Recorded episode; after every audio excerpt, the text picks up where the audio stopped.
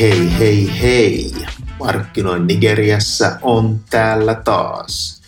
No, tässä on tullut pidettyä hieman taukoa, mutta ei se mitään.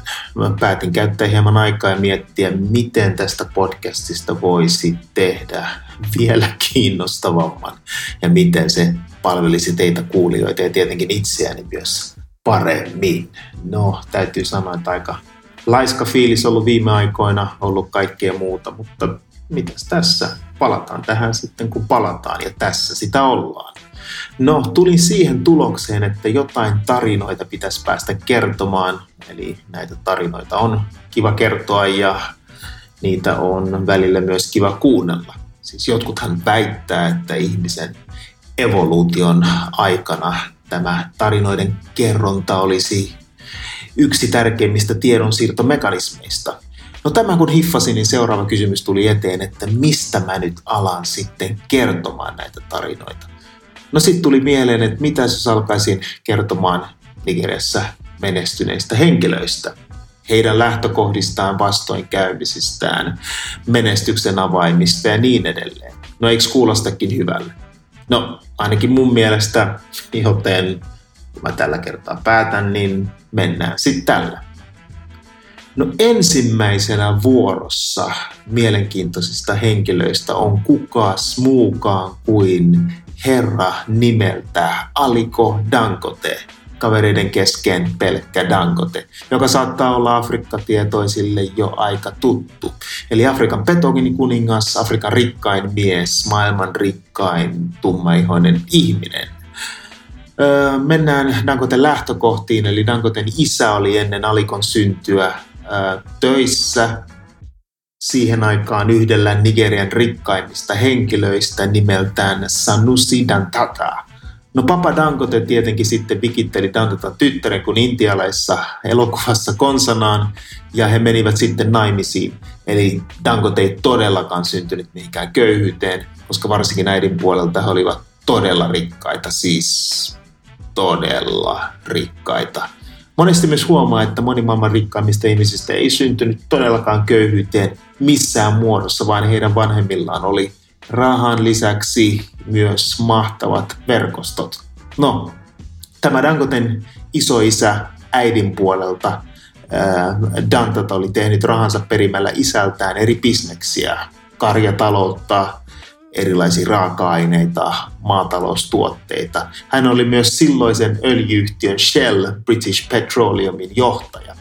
Eli Dangoten isoisän isä oli sitten tämä kuuluisa alkuperäinen Dantata, eli Al-Hassan Dantata, joka oli aikoinaan Nigerian sekä myös koko Afrikan rikkain mies kuollessaan 1955. Dangote ja hänen sukunsa tulee Pohjois-Nigeriasta ja kaupungista nimeltään Kano. Kano on niin sanottu pohjoisen Nigerian kaupallinen keskus ja isoin kaupunki arvioiltaan saattaa olla joku noin 15 miljoonaa ihmistä. Itse en täysin usko tähän 15 miljoonan lukuun, mutta taitaa mennä spekuloinnin puolelle kautta salateorioiden puolelle jos alan avaamaan tätä ja näistä Nigerian salariittoteorioista voisi kyllä saada oman podcastin, joka ei todennäköisesti ketään kiinnosta. No en tiedä. No mutta kuitenkin niin 15 miljoonaa on se luku, mitä virallisesti lukee eh, paikoissa, joten sille mennään. No, jos miettii sitten Nigeria yleensäkin, niin Nigeriahan on jännä maa siitä, että ne on harvoja maita maailmassa, mistä puolet väestöstä on jakautunut näihin isoihin uskontoihin. Eli puolet on kristittyjä ja puolet on muslimeja ja on sitten täällä kaiken maailman voodoo-juttuja siellä vähän taustallakin. Mutta pääsääntöisesti kristittyjä ja muslimeita, 50-50. Dangote tosiaan syntyi eri lapsuutensa kanossa, niin alaasteen kuin yläasteenkin tai sitä vastaavan mitä sitten nämä Suomen kansakoulua vastaavat silloin olikaan. Dangote meni sitten Egyptiin, Kairoon, aika suosittuun yliopistoon nimeltään Al-Hazhar. Tämä on aika yleistä Pohjois-Nigeriassa, että mennään Kairon tyyppiseen arabikeskukseen opiskelemaan. Uskontotavat, kieli ja niin edelleen on aika samantyyppisiä, niin tota, sinne on helppo mennä. Myös paljon mennään naimisiin sitten niin kuin Pohjois-Afrikka laisten kanssa niin kuin, Nigerian pohjoisosassa. No, Dangotella, jos miettii sitten sisaruksia, niin ainoastaan yksi virallinen veli nimeltään Sani Dangote, joka valitettavasti kuoli hiljattain.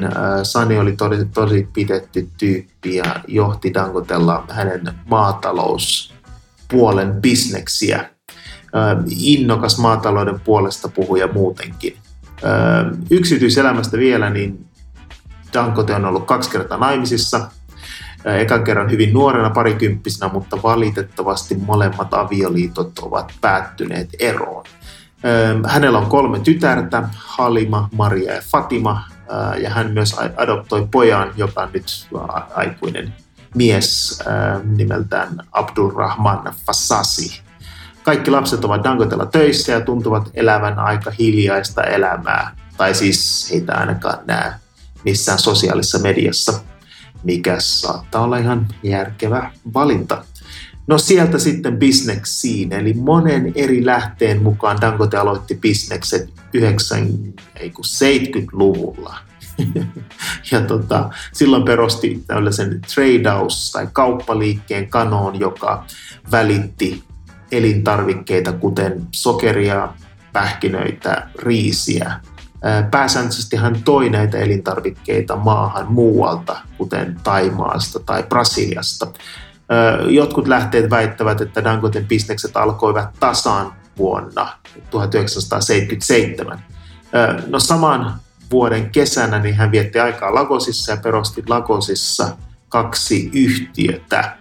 Ja Lagosin yhtiöt ainakin virallisten rekistereiden mukaan tuntuu olla perustettu 1981. No, siitä on aika lailla sitten kasvettu, ja nythän Dangote on tällainen teollisuuskonglomeraatti, Nigerian isoin. Dangote hallitsee betonimarkkinoita, omistaa Afrikan isoimman betonitehtaan, hallitsee Nigerian sokerimarkkinoita. Parhaillaan Nigeria on tosiaan valmistumassa myös maailman yksi isoimmista raakaöljyn jalostamoista. Dangote on aina ollut hyvä ottamaan mahdollisuuksista kaiken irti, varsinkin kaikenlaiset erikoissopimukset hallituksen kanssa ovat aina olleet Dangoten bravuri. No jos ottaa esimerkkinä vaikka tuon betonibisneksen, niin silloin kun hän aloitti betonibisnekset, niin hänellä oli pienehkö tehdas ja taisi olla ainoa ainakin johonkin aikaan, jossa oli, oli tota, jonkinnäköinen betonitehdas ja, ja, ja nyt on isoin betonitehdas. Mutta että betonia pääsääntöisesti tuotiin maahan, vaikka silloin kun Dangotellakin oli se pienempi tehdas ja hän sai neuvoteltua hallituksen kanssa sellaisen erikoissopparin, että ainoastaan betonitehtaan Nigeriassa omistava toimija saa tuoda maahan betonia.